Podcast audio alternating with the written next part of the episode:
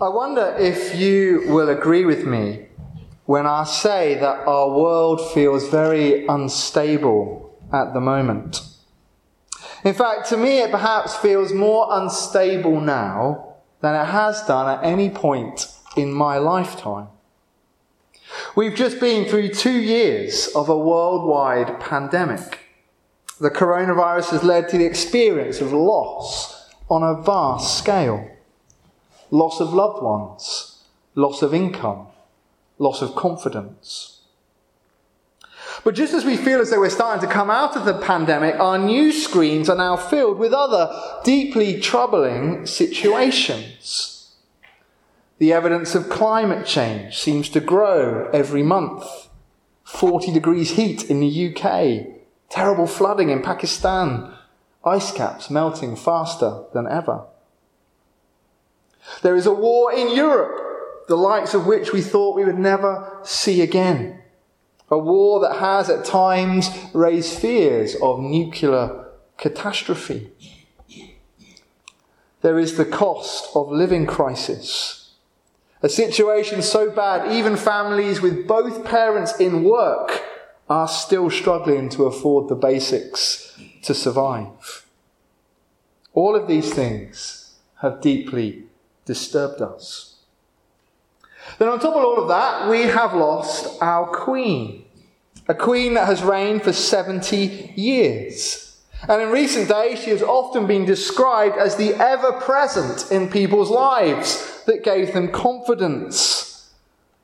Well, sadly, that is no longer the case, and great change has come there as well. And as we see the hundreds of thousands of people lining the roadsides and queuing up to view her coffin, we see the traumatic effect that her death has had on the lives of so many. Suddenly, in what seems like no time at all, our world feels foreign and strange to us.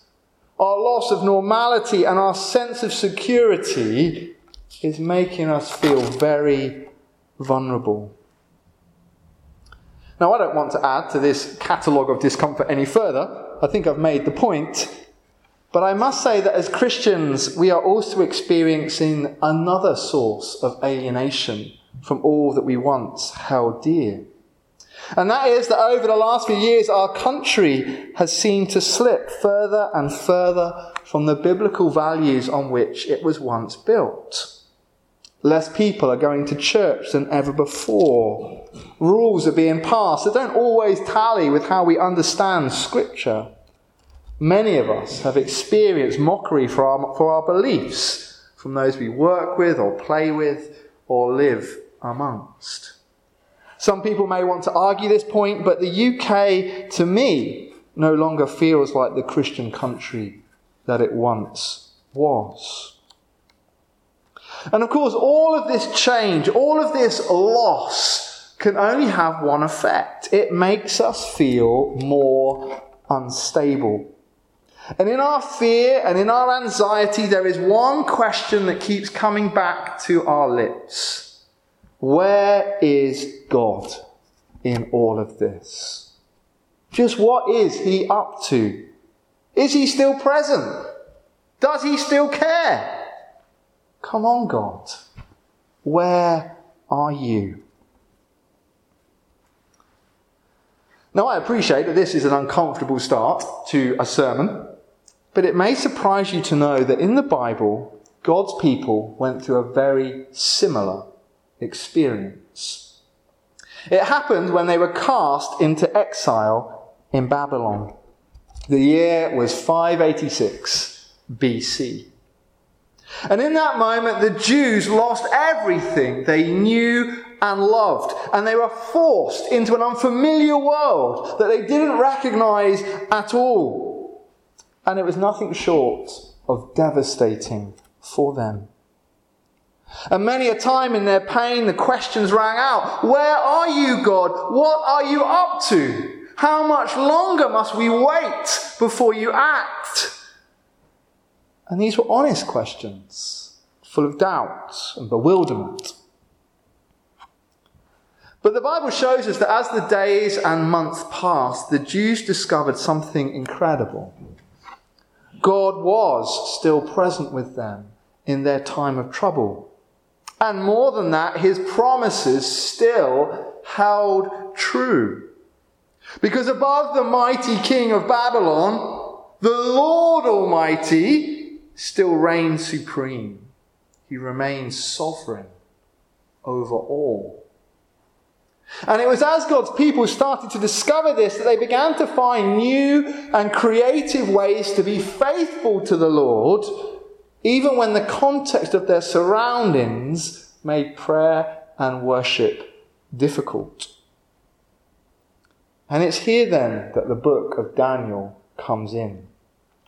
A book that stresses the sovereignty of God in times of trouble and a book that encourages us all to remain faithful to God no matter how difficult the trials that come our way. And today we begin to take a look at this book. There is no getting away from the fact that the book of Daniel begins in a time of trouble. In fact, it was full on disaster. The opening verses speak of the Babylonian king Nebuchadnezzar and his army besieging the city of Jerusalem. It's not unlike what we have witnessed in Ukraine over the last few months an invading army, great violence leading to death and casualties, homes and incomes destroyed, ordinary citizens left terrified, wondering where the next meal is going to come from. Unfortunately, in the case of Jerusalem, the invaders achieved their goal.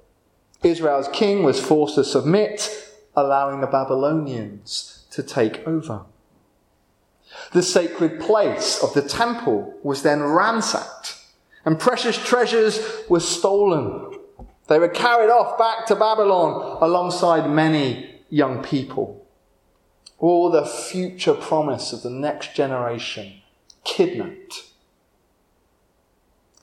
Unless we are Ukrainian, we cannot really begin to understand how painful this experience must have been for God's people.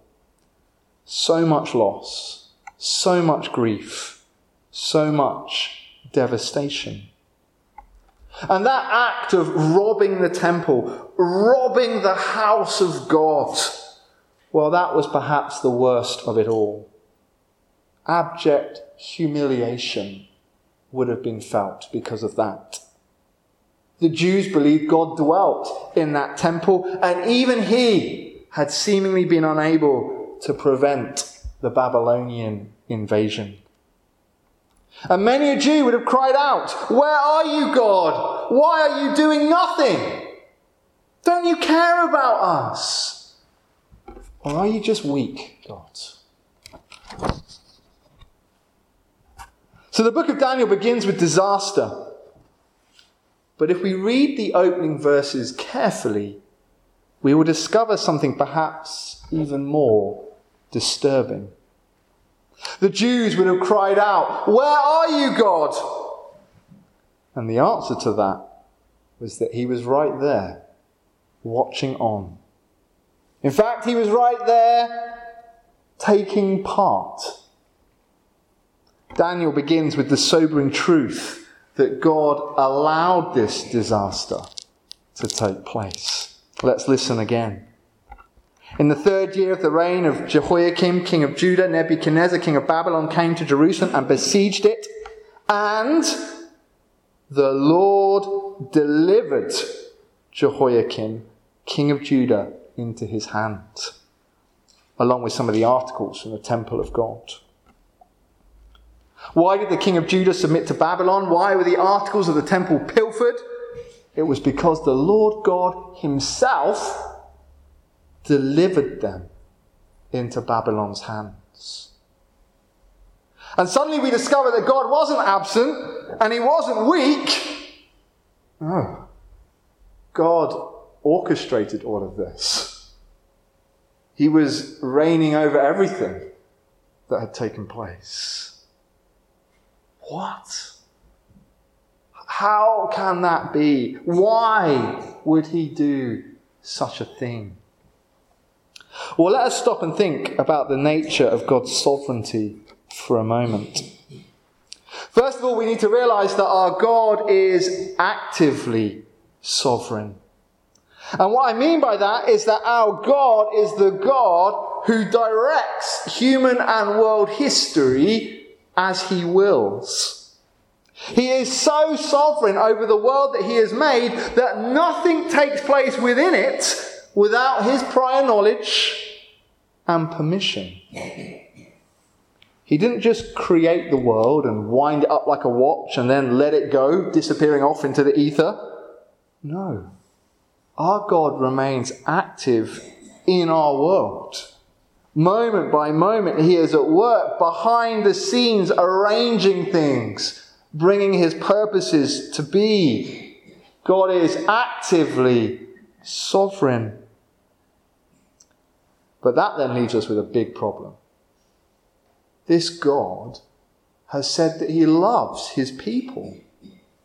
Why would he allow them to experience such humiliation, such disaster? Worse than that, why would he orchestrate such humiliation and disaster? That doesn't sound like a very loving thing to do, does it? Well, the second thing we need to realize is that our God is faithfully sovereign. In giving up his people to the Babylonians, God is remaining utterly faithful to his word as spoken in the past. Right back at the beginning of the Bible, when God made a covenant of love with his people and he gave them the law to follow, he made things very clear.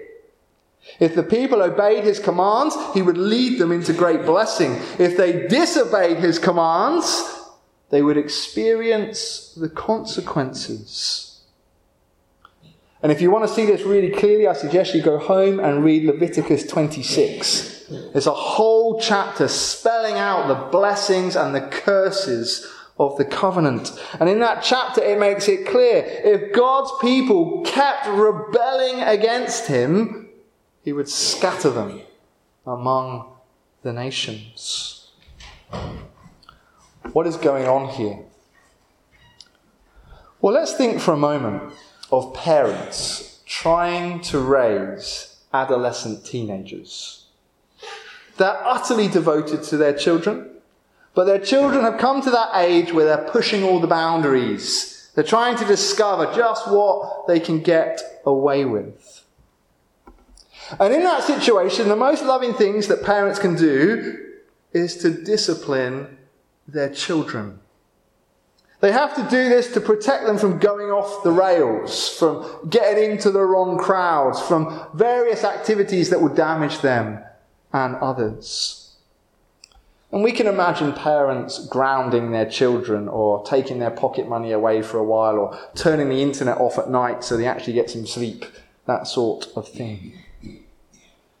And the simple truth is not to discipline your children and to let them get away with whatever they like is not to love them. It's to set them up for much trouble later in their adult life. Now, I know I'm not a parent, and it is much easier for me to talk about it than for parents to actually do it. But I think that we would all agree for a parent to discipline their children is the most loving and the most faithful thing that they can do for them. Now blow that up onto a national scale. Israel have been behaving like a petulant teenager. God has raised them from being a child. They were born out of slavery in Egypt, but now they are in full on rebellion. They've been worshipping other gods. They've been oppressing the poor. They've been exploiting the vulnerable. They've been cheating in the markets. They've been shedding blood in God's name.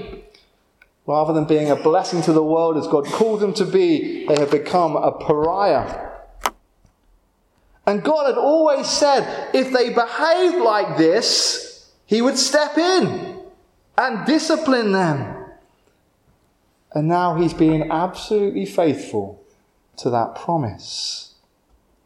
Things have got so bad, His people so hard hearted, that allowing the Babylonians to invade was the only means left to God in order to wake his people up, to get them to change their behavior and come back to him.